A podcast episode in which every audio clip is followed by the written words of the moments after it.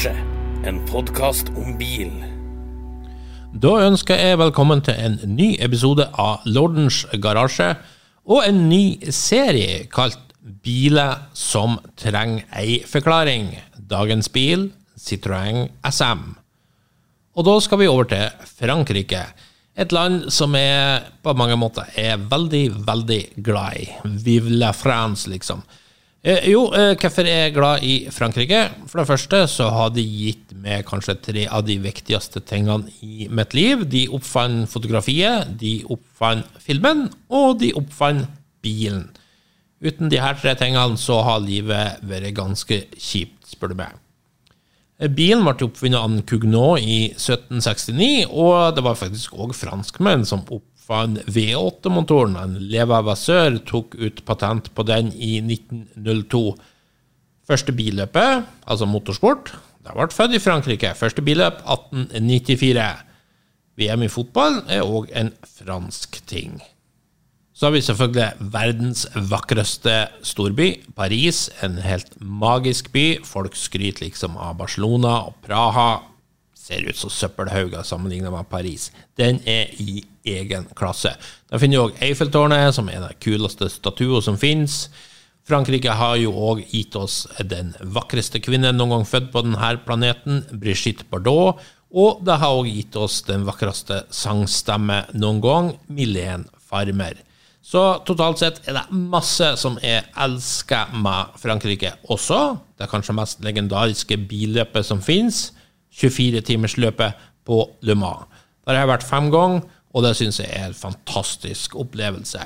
Men så kommer vi til det punktet som egentlig skurrer litt for min del. Og det er franske biler. For jeg har aldri helt klart å fått et sånt forhold til franske biler som jeg har til f.eks. amerikanske, italienske og engelske, uten at jeg vet helt hva det skyldes. Eh, jeg har bare hatt noen få franske biler sjøl i min bilpark. Jeg har hatt to Peugeot, er det vel. Eh, det ene var en 505 stasjonsvogn, som jeg var superglad i. Fantastisk bil.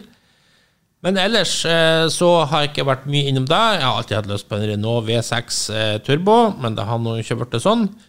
Citroën, derimot, som en tredje av de tre store, kjente franske merkene, har liksom aldri helt klikka meg. Jeg er aldri inne på Finn og driver og leter etter Citroënger til salgs. Så da er spørsmålet Det er sikkert meg det er noe feil med.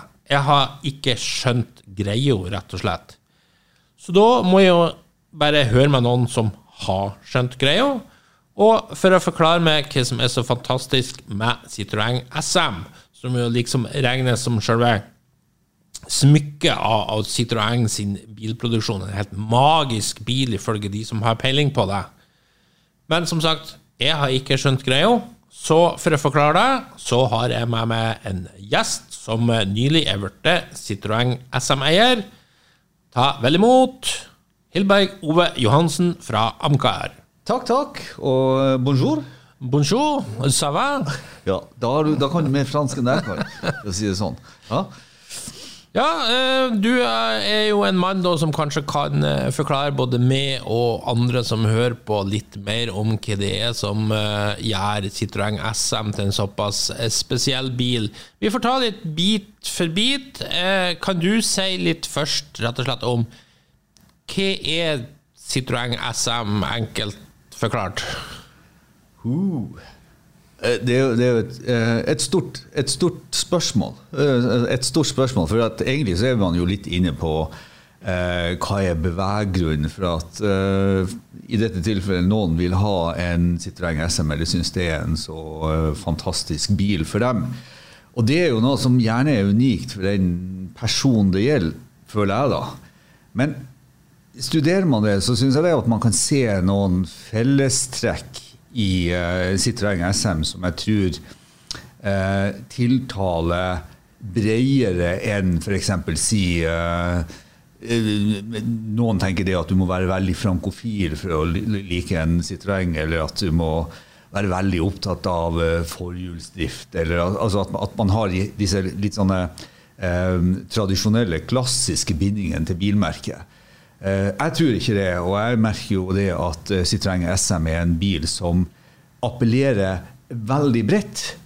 Eh, samtidig som jeg også har forståelse for at den overhodet kanskje ikke appellerer til Eller som spørsmålet ditt går litt på hva er det med Citroën SM. Så hvis, som en intro så kan man kanskje si det at jeg betrakter en Citroën SM eh, som en bil som er eh, langt foran i tid. Eh, eh, da må du jo kjenne den mer inngående teknisk. Men jeg tenker òg at bare med å se på bilen, så ser du at her har eh, ingeniørene og designeren laga noe helt annerledes. Og i så måte så blir du liksom litt sånn nysgjerrig på hva er det her som er så annerledes. Du, perfekt. Topp. Jeg må bare stoppe det litt der, for nå har du allerede tatt to interessante ting. Én, kan vi først si litt teknisk om bilen? Ja. Eh, teknisk så er det da en eh, monokokk-konstruksjon. Og nå kaster jeg jo enda flere spesielle ting inn. Det er altså ei, ei, ei bunnplate som er konstruert som en monokokk. Eh, og det er jo ting som man kjenner nesten fra racerbilkonstruksjonen på den tida. Men det er, altså, det er konstruert som en monokokk med et, med et karosseri da, som er, skrudd over. Eh, den eh, har en eh, V6-motor som står det vi kaller for eh, sør-nord. Dvs. Si at motoren står bakover og girkassen står fremover i motorrommet foran i bilen. Og Det er jo da gjort for å få motoren så langt bak som mulig og få en så fin vektfordeling som mulig på bilen. Så det er en V6-motor, en 2,7 eller 3 liters V6-motor.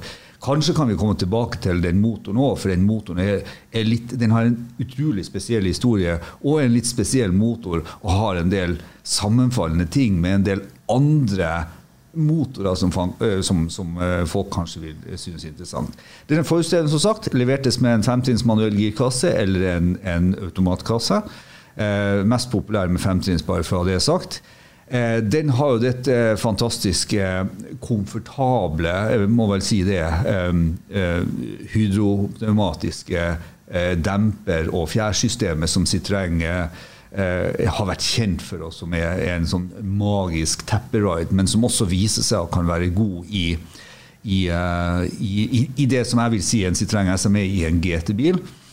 Eh, og den er ganske luksuriøs. Den har mye utstyr, og den har mye tekniske finesser. Og det er ja, i korte trekk kanskje det vi skal si her og nå. Hvis vi kaster inn noe mer, så kan vi si at eh, det var Citroën sitt, eh, sitt prosjekt på å se hvor langt kan vi trekke en forhjulsdreven bil i 1970 i forhold til prestasjoner og sånne ting. Og det sier jo litt, når den kom, så var den verdens raskeste forhjulsdrevne bil.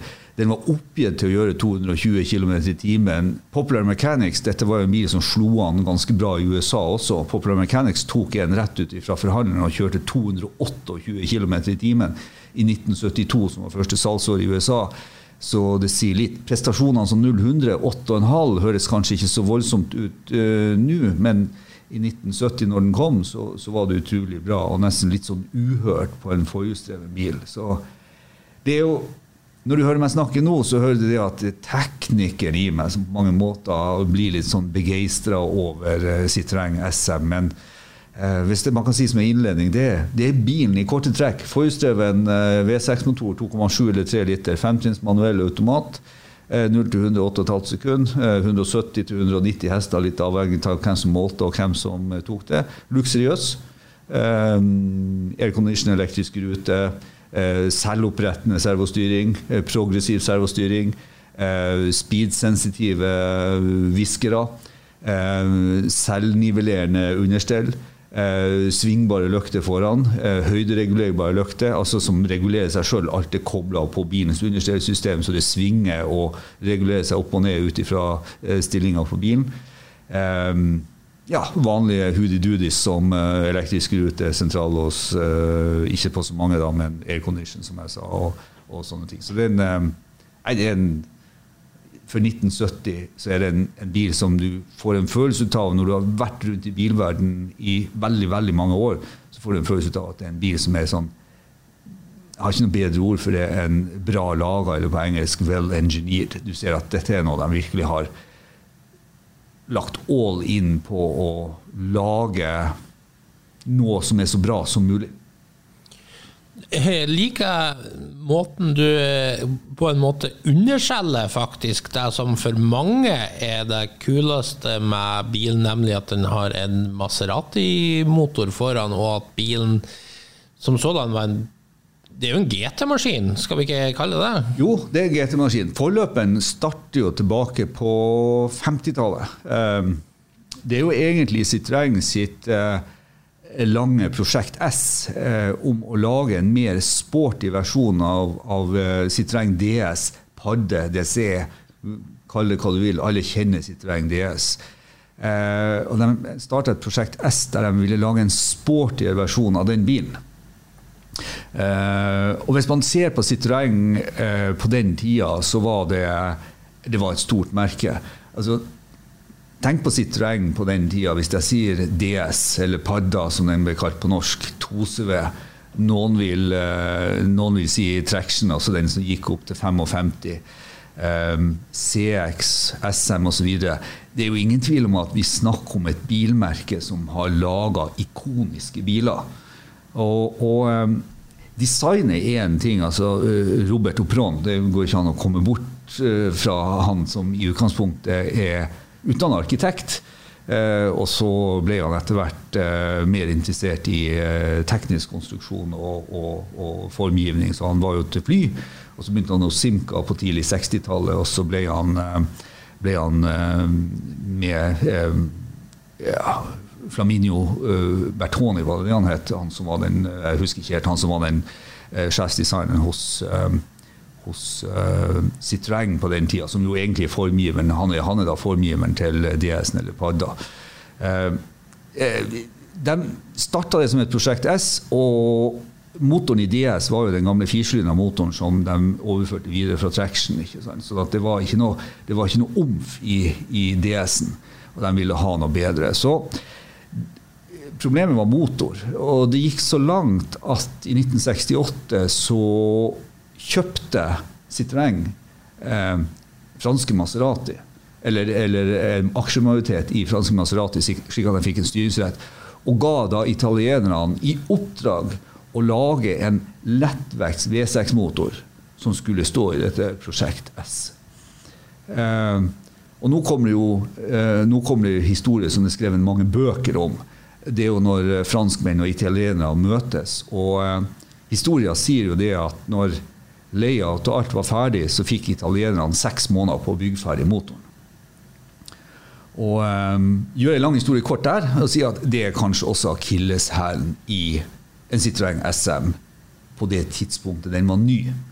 Eh, for det er klart, den motoren ble eh, relativt hurtig utvikla. Og, og den, for å komme seg så eh, raskt frem til en motor som, som det de gjorde, så valgte de jo å, å bruke det som Maserati eh, på Maserati-språk kalles for Tipo 107-motoren. Den 4,1 liters V8-motoren med fire overliggende kamaksler på 4,1 liter som de hadde egentlig fra 63, og den motoren gikk faktisk opp til 1988.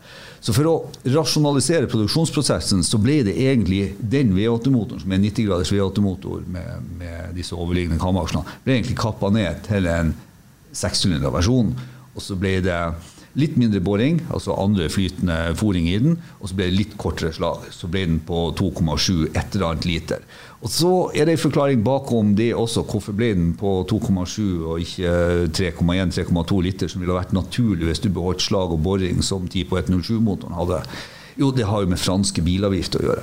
Franskmenn hadde en cutoff på 2,8 liter i forhold til beskatning på motorer. Og det var en klar bestilling fra Citroën at den motoren skulle være under 2,799 eh, kubikkcentimeter. Og det vil kanskje noen av dem som hører, kjenne litt igjen.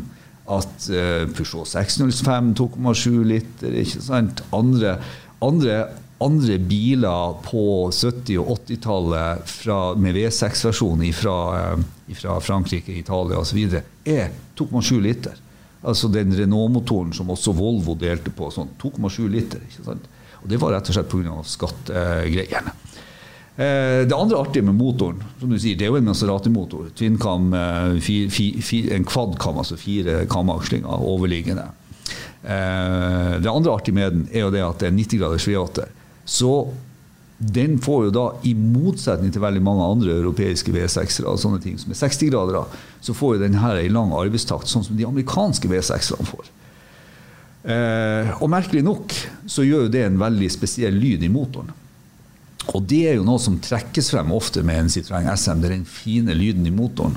Og da er det jo, i hvert fall for meg som er litt i andre bilkretser enn bare Citroën, og, og spesielt amerikansk, så er det jo litt sånn, litt sånn med et lite sånn glimt i øyet at jeg tenker at ok, eh, dette er jo nå en motorkonfigurasjon som også amerikanerne hadde, hvis man ser bort fra disse overliggende kamakslingene og sånne ting. Så Spesiell motor. Eh, absolutt en, en, liten pakke.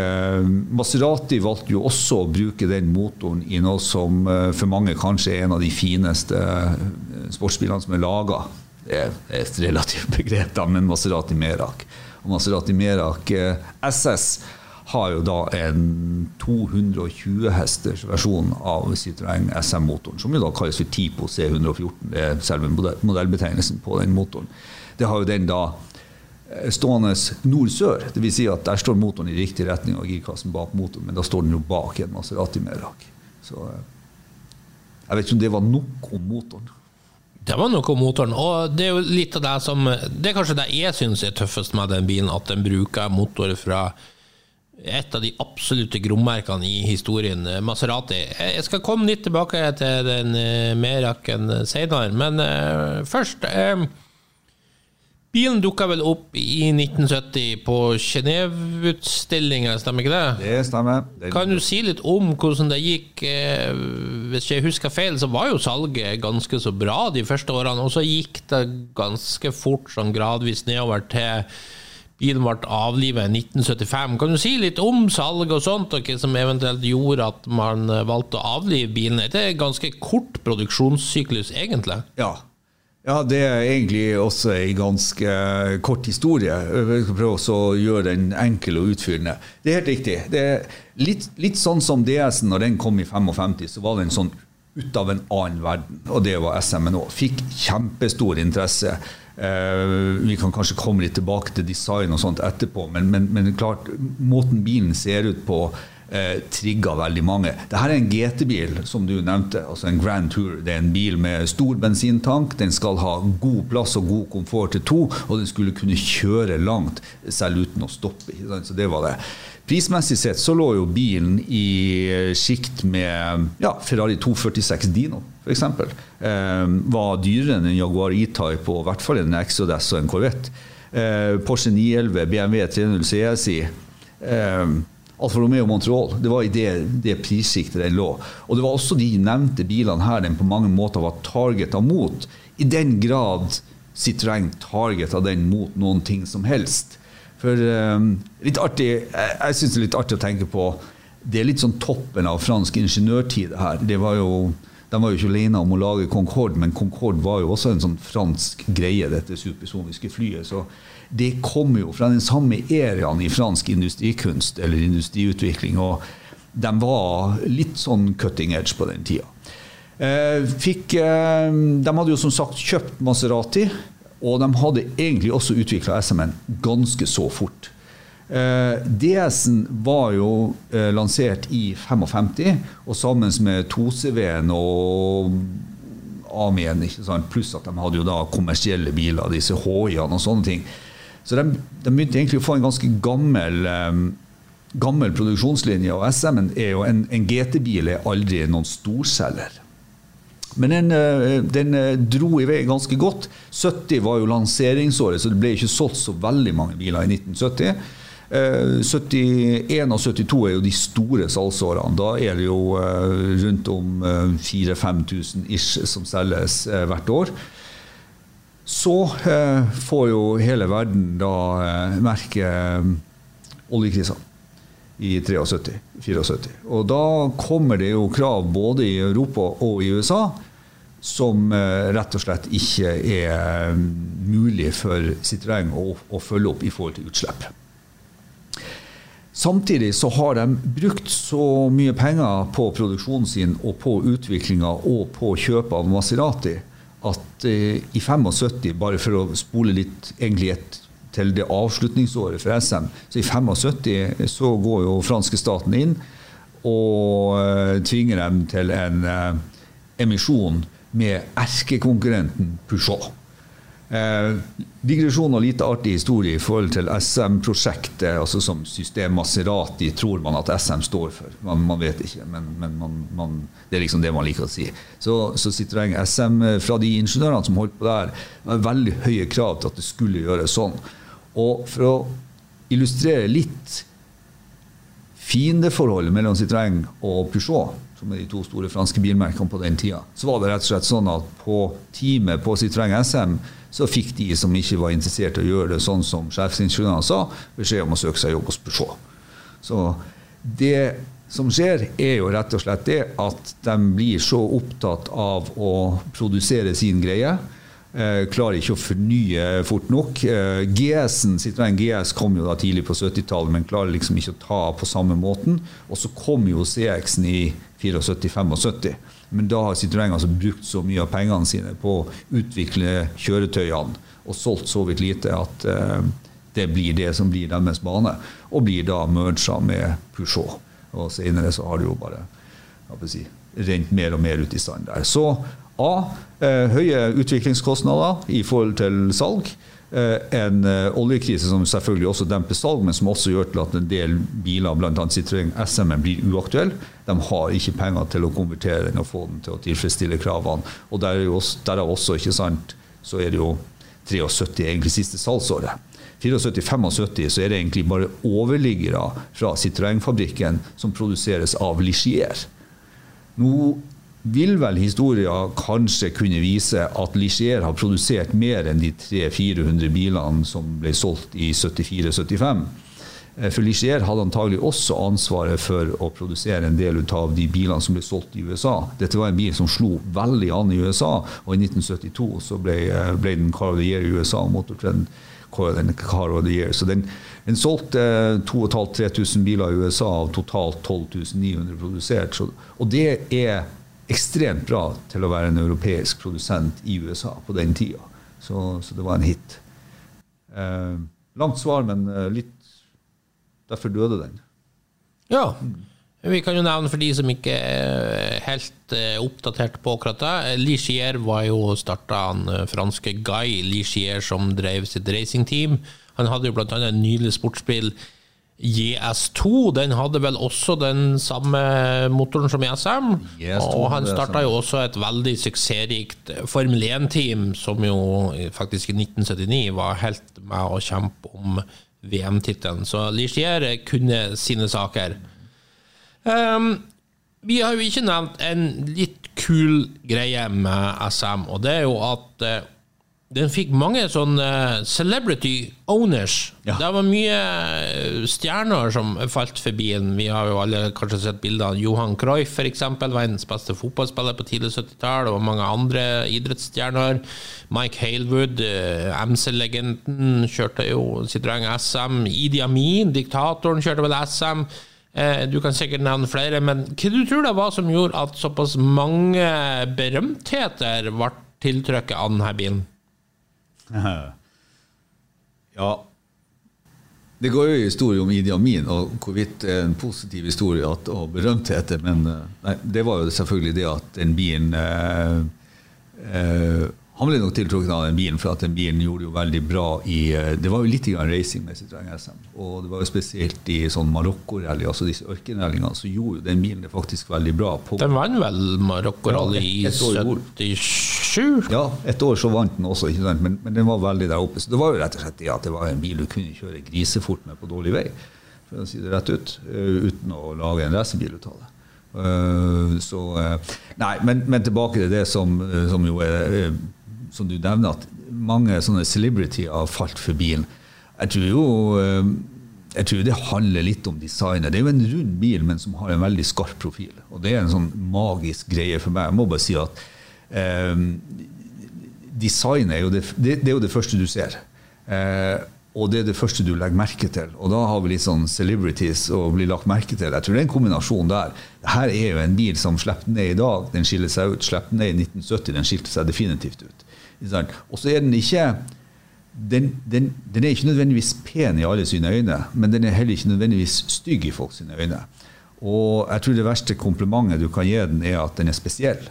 Men jeg tror, jeg tror for veldig mange så er den spesielt fin. Og, og nå er det kanskje noen som, som blir og sier det er rart, men, men, eh, jeg tror nok veldig mange, når de begynner å se på designet, så tenker de jøss, det her er bra. Det sies jo om Citroën SM, og selvfølgelig sikkert skrevet av og sagt av dem som har SM eller liker SM. Men jeg har jo vært eh, i og med og rundt SM en stund. Og eh, designet på den og designet på detaljene, både innvendig og utvendig Dette er jo en luksuriøs GT-bil, komfortabel med kjøreegenskaper, alle sånne ting. Ser bra ut. Og, og for dem som har sett interiøret, så, så liksom det, det, er utrolig stilfullt. Det er, det er ingen som lager det på den måten på den tida. Og, og uh, Robert Opron har gjort en, en sånn fantastisk jobb. Egentlig hans uh, kanskje best, beste verk, syns jeg. Så når, når du ser det i kombinasjon og ser eh, liksom linjen og jeg synes man, Den ser litt luksuriøs ut. Og så glemmer du egentlig det at det her er faktisk en bil som er bygd med mening for å kunne gjøre 220-230 km i timen, kjøre 100 mil nesten uten å tanke, eh, og gjøre det med stil, komfort og, og, eh, og performance. ikke sant? Eh, at en samtidig klarer å appellere til sånne kjøpere, tror jeg er en, en kred til bilen, rett og slett for at det er en unik design du legger merke til. Og den er ikke, den er ikke stygg, den er i verste fall spesiell. Og hva er det som gjør den spesiell? Jo, jeg tror de fleste sliter litt med hekken på bilen. Det er jo da et comeback-design som, eh, som uh, veldig mange berører på den tida. Jeg kan gi et annet eksempel på en comeback-design. Det er jo, uh, som kanskje veldig flere kjenner. Cobra Daytona. AC Cobra Daytona. Altså den kupéversjonen av AC Cobraen som de laga et par stykker av. Uh, Dette er jo en design fra en tysker langt tilbake som fant ut at hvis man hadde denne dråpeformen og kappa den av bak, så fikk man en sånn aerodynamisk effekt ut av det. Hvis man ser på sitt regn, så ser man til og med at de har vært i vindtunnelen med den, og de har løfta litt av hekken opp uh, for å få et enda bedre aerodynamisk design. Og det er altså en bil på, med 170-180 hester som gjør 230 km i timen i 1970. Den har en kalkulert CV-verdi på 0,31-32, og det gikk vel ganske langt opp på 80 80-tallet, før uh, verdens bildesign fikk samme CV-verdi som en Citroën SM. Så nå prater vi oss helt bort fra celebrity, men uh, jeg tror svaret mitt var egentlig det at uh, bilen vekker oppmerksomhet, og ikke på en negativ måte. og så får du jo den her kramsnøeffekten der snøballen begynner å rulle. Hvis én først kjøper, så er det flere som kjøper. For mitt vedkommende du sa jeg kan kanskje mange andre navn. Nei, det kan jeg ikke. Men jeg kan Johan Cruyff. Og det er faktisk en av de grunnene til at jeg helt siden jeg var guttunge, har hatt Citroën SM med meg i hodet. For at jeg var rimelig fotballinteressert og samla for fotballkort. Og, og, en av de gangene så sto han med denne bilen, og for meg så var det litt sånn magisk på tidlig 70-tallet.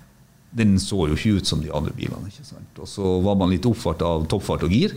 Det var klart En bil som gikk så fort når andre biler gjorde 170-168, det var også interessant. så eh, nei, jeg tror det var flere ting, men, eh, men design, utseende, det at det er en gjennomført bil og eh, jeg tror også det med innvendig det er en ganske sånn kul plass å sette. Har man f.eks. sett girstanger, som er et um, la, la, meg karikere det litt. Jeg mener det jo ikke sånn som jeg sier det. Mens, mens hvis du setter deg inn i en, i en Ferrari, så er det en sånn brutal, utskjært krummaplate der du må føre girstanga inn i og så syns man det er tøft. I Citroën så har du altså to tønner som ruller over hverandre i et sinnrikt system. Alt er åpent.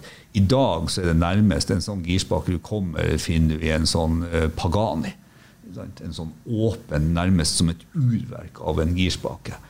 Og det sies jo det at veldig mange av detaljene i en uh, Citroën SM kan du rett og slett bare ta ut av SM-en og sette på bord eller inn i, inn i uh, en monter i stua, og folk vil anse det som en en pyntegjenstand. Altså knappene eh, på dashbordet og knappene på eh, f.eks.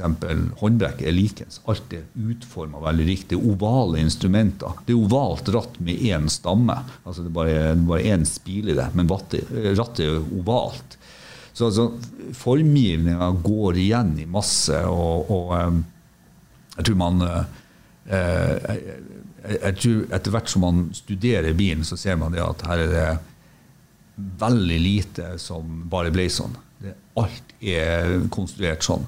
Og når det, gjelder, når det, kommer til å kjøre, så er det sånn stil og komfort i den bilen som jeg har litt problemer med å, å, kunne si at jeg har funnet hos noen andre.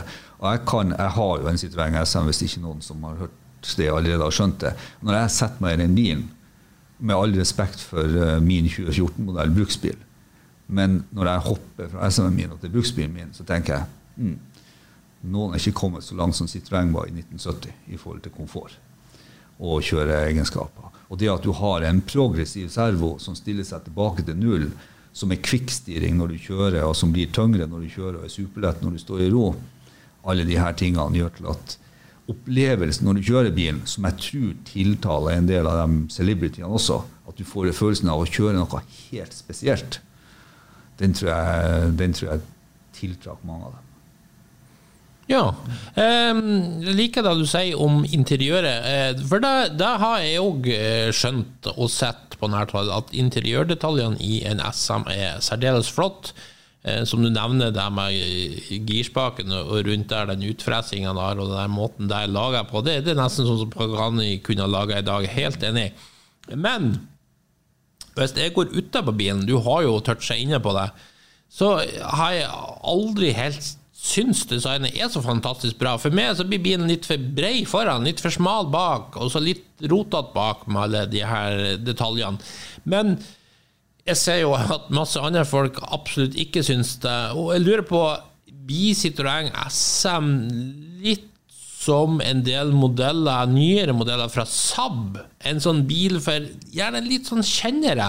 Du vet den der klisjeen om alle sånne arkitekter og sånne som kjøper Saab. At det er for jeg ser jo det er folk med peiling som ofte ender opp med å kjøpe Citroën SM. Altså folk som jeg vet det, det vi kaller for kjennere, ikke sant? Mm.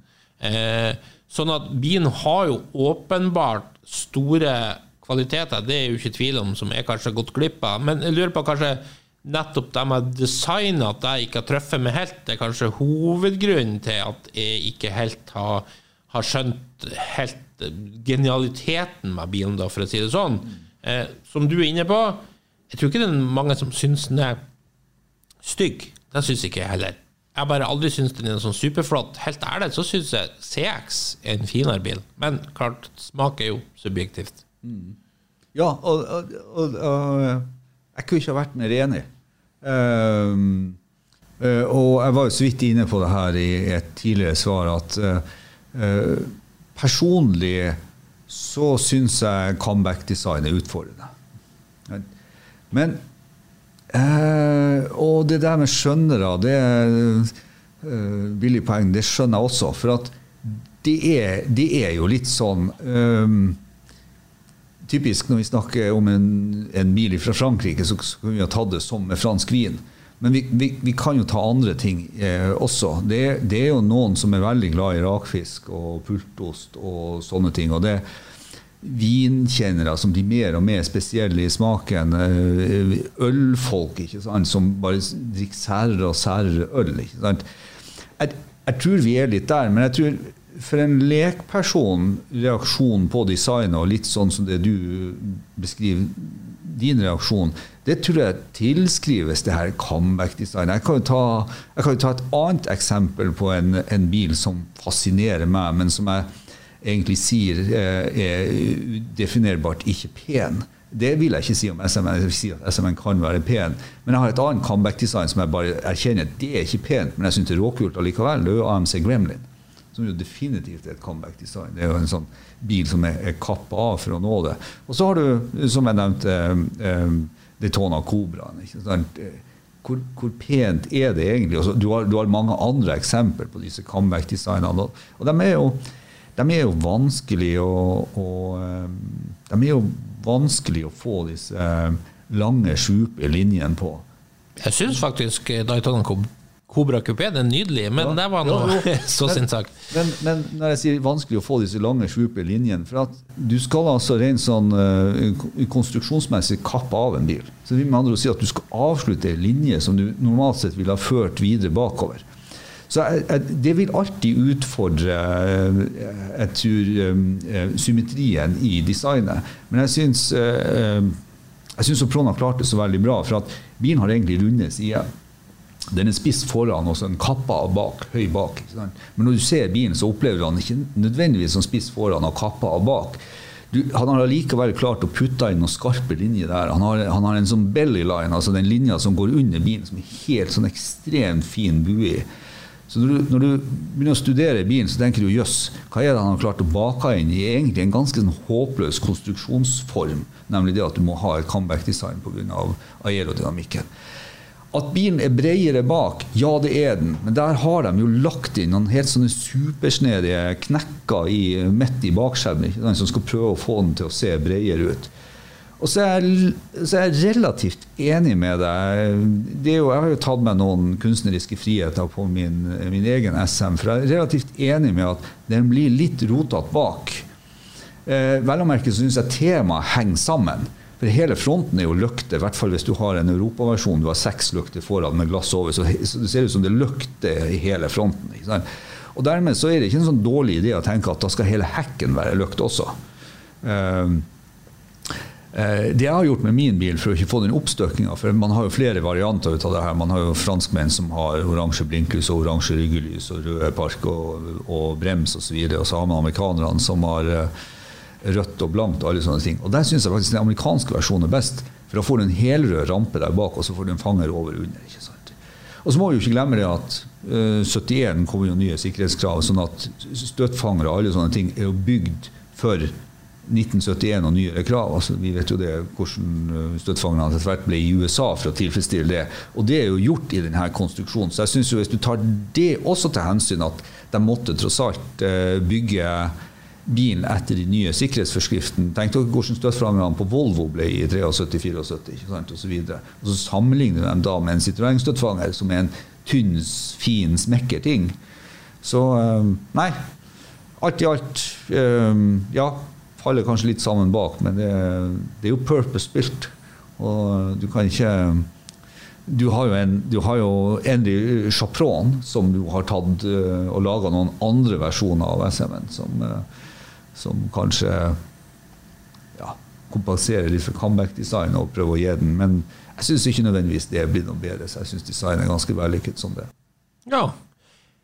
En ting som eh, kanskje folk lurer på, som eh, helt ærlig kanskje ville skremt meg litt sjøl fra å kjøpe en sånn bil, det er jo når vi kommer over på to ting. Det ene er jo Maserati-motor og Citroën hydraulikk. Jeg siterer her fra mm, rett og slett noe enkelt som Wikipedia, der det står Most vehicles require only generalist maintenance, where any competent mechanic can properly maintain the vehicle. Certain vehicles, like Citroëns and Ferraris, require specialist care due to their unique design. While a sturdy car, if maintained, if maintained rigorously, the SM did require two sets of specialist care. Citroën specialists and a rarer Maserati specialist to keep the engine in tune. Once potential buyers began to realize this, sales dropped dramatically. Many engines experienced failure at 60,000 kilometer. It was unclear to most owners that the interference engine design has timing change that require manual adjustment osv. osv. Eh, Så rett og slett eh, er det litt risikokjøp med tanke på hvordan er de her motorene egentlig, og hvordan er det med hydraulikken i dag? Har det vært eh, si, spesialister med årene som har retta opp i sånne ting, og er det her med hydraulikken egentlig et overdrevet problem, ikke så farlig som enkelte sier? Jeg, jeg vil jo hevde det. Men, eh, men for meg som har en generell bilinteresse og egentlig er uredd i forhold til hvilke biler jeg kaster meg på, Eh, for for meg så er jo en eh, Alt det her er jo bare Lego. Altså Det er jo deler som er laga av maskiner og satt sammen av mennesker. Så da tenker jeg sånn så at da kan jeg ta det fra hverandre og sette sammen. jeg også. Men du, vet, du, får, du får jo Lego til 6 pluss og 8 pluss og 10 pluss og 14 pluss. Og jeg, jeg tror nok uh, Citroën SM er Lego med litt sånn 14-18 pluss. Altså, det, er ikke den, det er ikke den enkleste Legoen. Det var en fantastisk sammenheng, Ja. Ja. Og, og, og, og det, så eh, Det som er å si om hydraulikksystemet, det er jo egentlig eh, en sånn signaturting fra Citroën. Og den, er ganske, altså konstruksjon, eller funksjon og konstruksjon er relativt lik hele veien. Så om du har en DS eller en, eller en SM eller en CX eller en XM for den saks skyld, så er det jo samme prinsippet det, det går på hele tida. Og, og um, det, det, er sånn at når det vedlikeholdes, så er det bra. Og, og det, er, ja, det er mange deler i det. Men jeg på å si, hvordan spiser du en elefant? Jo, ei tugge av gangen. Og det samme er det med hydraulikksystemet på en Citroën. Altså, du skal jo da du skal jo da overhale noe som enten er en støttemper eller en fjær eller en bremsepumpe eller en kløtsjpumpe eller en, uh, hva det måtte være. Alt det her er knytta sammen. For meg så er det også litt sånn at jeg blir fascinert av det. for at Eh, de fleste bilene jeg holder på med, de har eh, fire hjulsylindere, og de har én kløtsjsylinder, og de har to bremsesylindere, og de har eh, sånn, og har reservoarer for alle disse tingene. På en Citroën så har du altså én stor beholder og én pumpe. Sånn at, La oss nå si at du mister kløtsjen, så vet du jo det at det er ikke noe feil med det andre. Det er kun kløtsjen du går på. Så, så jeg, jeg syns logikken er bra, men du må sette deg inn i den, for den er annerledes. Så, så for å prøve å summere opp hva jeg mener om hydraulikkbiten, så er det sånn Ja. Eh, jeg har en mistanke om at eh, han som bidro på Wikipedia der, er fra USA. Og da vil de nok anse det sånn. Eh, amerikanerne syntes det var ganske håpløst. At det ikke var tradisjonelle ting som du kunne ta. Jeg mener det at riktig vedlikehold, riktig væske, så fungerer det helt fint. Eh, og det er bare Lego når det går sunt. Og ja, etter hvert nå så er det jo ganske mange som, eh, som har holdt på med det her. Eh, også innenfor de forskjellige klubbene hos Citroën bl.a. Så skal vi ikke glemme det at det er et system som også Rolls-Royce måtte bruke. Og ja, Mercedes brukte vel sitt eget, men Rolls-Royce patenterte jo Citroën sitt system ikke sant, på et tidspunkt. for at Sånn komfortmessig sett så har, man, så har man utfordringer med å få noe til å handle bedre. Eh, så da parkerer vi hydraulikken og sier at den deler den i praksis både deler av funksjonen med så mange av de andre Citroëngene at der er vi good to go. Den er ikke verre enn noe annet. Litt mer eh, komplisert Lego, men, men eh, OK. motoren derimot, det er jo et kapittel for seg sjøl. Og et annet italiensk merke, ikke Maserati, men Alfa Romeo, bruker å si at det er ikke noe feil med, med dem, det er feil med verden rundt. Men jeg, jeg tror nok vi må erkjenne at den motoren kunne vært bedre. For meg så er det jo f.eks. ei gåte hvordan man bare har fått 180 hester ut av 3 liter. Eh, det, det, jeg har kanskje snakka litt utydelig om akkurat det med motorer. For at den er 2,7 i utgangspunktet, så finnes det en litt sånn, om ikke nødvendigvis holy grail, men det finnes en motor som er mer interessant. Det siste året før 74 at den droppa ut av USA, så den solgte jo i praksis bare 72-73 i USA. Så 73-modell i USA, så får du altså en 3-literversjon. Og Det artige med 3-literversjonen er jo det at den er mye nærmere den er 10 på 107 opprinnelig Maserati V8 i forhold til boring, og så har den bare kortere slag. Og det er ganske kult. Så du får en motor med mye mer omf. Den er bare reita til ti hester mer, men eh, for dem som har kjørt en 2,7 liter manuell og en, en, en eh, 3 liter manuell, så merker man stor forskjell i bilen. Og det lille ekstra som skal til for at den kanskje enda mer føles som en sportsbil. Men ok, hva var det med motoren? Jo, hurtig, eh, hurtig utvikla. Um, av et firma som jo Maserati, som på den tida De bygde jo ganske få biler og veldig mye sånn håndbygd. Å gå over til den store produksjonen som krevdes for SM, tror jeg var en utfordring for dem. Jeg tror heller ikke det at italienerne og franskmennene prata så godt sammen. Så det er jo noen konstruktive ting som man må ta hensyn til. Eh, det som skjedde, tror jeg først og fremst, det var jo som du sier, det er jo da at en interferensmotor, dvs. Si at ryker registerkjeden, så knakker du ventiler og sånne ting. Det er jo um, det er jo viktig å vite. Registerkjede har jo da den har litt sånn flås. Den har altså en kjære som går eh, opp til de overliggende kammene, og det er fire kammer som skal drives av disse kjedene, og den står senterstilt. Det i seg sjøl at den står senterstilt i forhold til altså registerkjeda står senterstilt istedenfor det vi er vant til mange ganger, at registerkjeda er fremst. Eh, det, det syns jeg på mange måter er en veldig god konstruksjon. Og du nevnte jo Ligier, som jo har kjørt racing med denne motoren og den konstruksjonen. Og alle som bygger sånn høyeffektivmotorer. Hvis du kan putte alt inn i midten av motoren, så får du mindre stress på motoren. Så ideen er god. Men for, eh, for, varighet og for at det her må vedlikeholdes, og kanskje ikke alle skjønner at en bil må vedlikeholdes, eh, så ble jo det her en akilles. Det, det, gjorde det. Det var jo noe som kom veldig langt ut i kjøresyklusen. Det som kom før, eh, var jo f.eks akslingen som går For at denne motoren står jo, som jeg sier, sør-nord. Dvs. Si at vannpumpa står i det som vi vil kalle for torpedoveggen. Jeg vil jo jeg vil få lov å skyte inn med en gang jeg sa at det var monokokk. Og det er i utgangspunktet pedalbokser og sånne ting. Citroën SM har ikke varmeapparatet sitt inni bilen. For kupeen er Det er nesten konstruert som en racerbil. Kupeen er kupeen bare.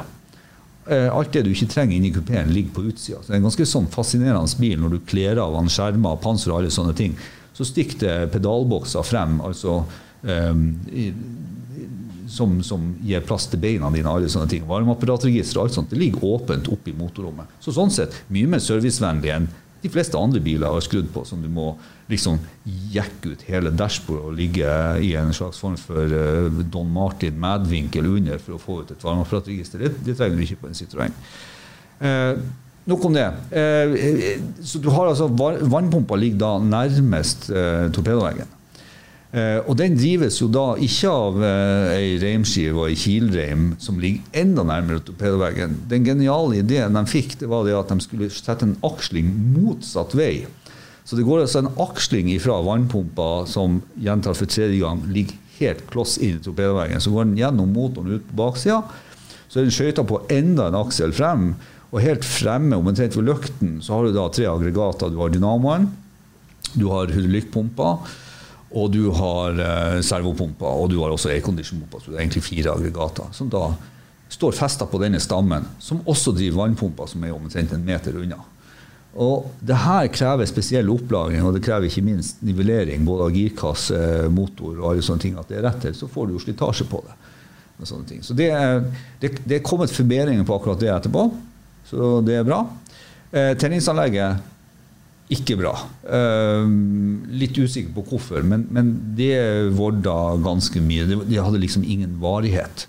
Eh, og det har nok bare med konstruksjonen, altså dem som gjorde det. Av og til så blir det dårlig kvalitet på delen. Det, er ikke, det prinsippet er jo, det er jo bare en rotor som går rundt, og så sier det bang. Uh, så vet vet egentlig ikke hvorfor, men det er våre problemer. I USA skal vi merke oss det at uh, der har de jo da disse forvarmekamre på manifoldene. Der er det noen, altså på eksosmanifoldene som går ut, det er egentlig grenrør. Det er grenrør. Men de amerikanske versjonene har en som blære på seg for å få til eh, avgassen litt bedre. Og her er ganske tynt, eh, og med et eksossystem eh, sånn at det ble jækla varmt. Så det er faktisk sånn at i USA så ble denne bilen litt kjent for å ta fyr. For at den kaller for Det er ikke en katalysator, det er en sånn utjevner for, for avgassen. Eh, det der er så tynt at det gløder. Og dermed så, Hvis det var andre lekkasjer eller mye fett eller olje rundt omkring i motorrommet, så kunne det fort ta fyr. Så det var, det var, en dårlig konstruksjon. I dag er jo mye av det jeg snakker med motoren, eh, tatt hånd om. For man vet det. Så man tar sine forhåndsregler. I tillegg til det så er jo kjørestilen og kjøredistansen definitivt roende. Ja, det er klart det er jo. Ja. Du kan spørre om prismessig prisleie i dag? Hva du vil si sånn Jeg regner med vi må til Tyskland for å finne noe sånn representativt utvalg, kanskje. Hva du vil si for en for den som har hørt på noe, som har blitt litt nysgjerrig på denne bilen. For en bra bil, da, for å si det sånn. Ja, jeg, Cirka, hvis du kan Cirka. Jeg, jeg vil jo si at uh, de starter, de starter sånn prosjektmessig på 100-150. Og, og, det er jo da uh, ofte ikke kjørbar, eller om kjørbar, så i hvert fall ikke registrerbar. Da er vi på den nedre, den helt nederste delen. Eh, ser du på de dyreste utgavene som har vært omsatt eh, 2020-2019, så begynner man jo å nærme seg en million. Eh, jeg vil si den gjengse, gode Citroën SM-en koster nok en plass mellom 350 og 550. Er ikke det like oppunder kanskje det du ville betalt for en Merak i samme tilstand? Ja. Ja, det er ikke langt unna.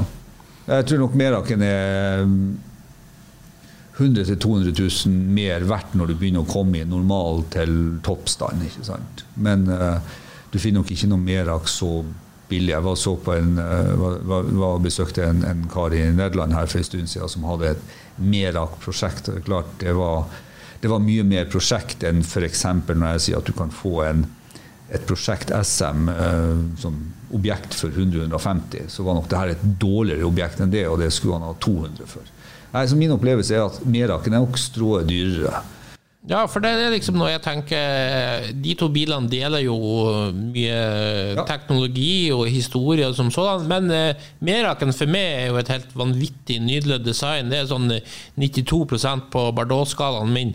Det syns jeg er helt sinnssykt vakker. Eh, så liksom hvis bilene var like dyr, så ville jeg jo tenkt hvorfor kjøpe SM hvis du kunne ha Merak, men som du sier, Meraken er det er noen kroner dyrere. Ja, det er noen kroner dyrere. Så, så jeg, jeg, kan jo godt si hvorfor, uh, hvorfor du ikke kan sammenligne en SM og en Merak, selv om, som du sier, drivlinja er den samme. Og faktisk de to første årene så er interiøret i Meraken et Citroën SM-interiør. Uh, så blir jo det bytta etter hvert, men, uh, men så, så, når vi snakker Merak, så syns jeg jo de to første årene er finest. for da ser han ut som en SM innvendig. Nei, det er jo, det er jo eh, Komforten og, og, kjørekvaliteten er jo noe helt annet i SM-en. Den, den, den, er verdt mye mer enn det du, det du får i Meraken. Meraken er jo en mer eh, Ja, det er jo mer hardcore sportsbil. Ma, mer hardcore sportsbil med Uten å fornærme noen, med litt for lite motor. Uh, så jeg, jeg synes det passer i en GT-bil, men det passer ikke i en sånn. Men, men det til sies, det var litt sånn personlige preferanser. Men, men det er helt klart at den, den den finessen og den kjørekomforten som er i SM-en, eh, den er for det SM-en er bygd for, nemlig lange, komfortable Hva er 'effortless' på norsk? U, udramatiske lett, Ja, uten anstrengelser. Ja. Anstrengelser, ikke sant? Helt genial. Det er, det er vanskelig for meg. Jeg har sant? Jeg, jeg, jeg prøvde å finne hva er det jeg, jeg, jeg prøver jo å jeg prøver jo I min bilhobby så prøver jeg å ha biler i forskjellige segmenter. Og som alle sikkert skjønner at SM-en er jo innenfor et GT-segment. Eh, mitt hjerte er jo uten tvil eh, Jeg finner veldig mye i de amerikanske bilhobbyene. Men eh, når det kommer til GT-segmentet, så, så, har jo ikke det vært noe sånn utbredt segment som amerikanerne har bygd mye bil for. Jeg, jeg kan nevne noen biler som jeg syns eh, SM-en kan minner meg om. Eller litt sånn design funksjonsmessig. Eh, noen vil sikkert le da, men, men jeg syns 67-68 Cadillac Eldorado eh, og Citroën SM har en god del til felles. Men SM-en drar mye mer mot et GT-segment. Eh, er mer en luxury sport cruiser. Noen vil kanskje trekke inn eh, Oldsmobile Toronado i samme 66-67. Jeg har også prøvd å se det litt på. Du har jo sånn som Jaguar XJS og sånne ting. Eh, jeg blir ikke helt der. Eh, Aston Martin med at uh, Vantage, det de heter. Disse ja, Vantage er jo den sterkeste Ja, Ja, den er jo mer sånn oppe i Porsche 911. Ja, og Porsche 911 og sånt. Som jeg sier, biler som egentlig Citroën SM-en var targeta mot. Jeg ser litt på dem også, men det er også ja, da, jeg kan gjerne si det, for jeg disser jo mine egne biler opp imot Citroën SMN òg, ikke sant? Så jeg kan gjerne si det at eh, det er jo ikke noe i nærheten så fint å kjøre som SM-en.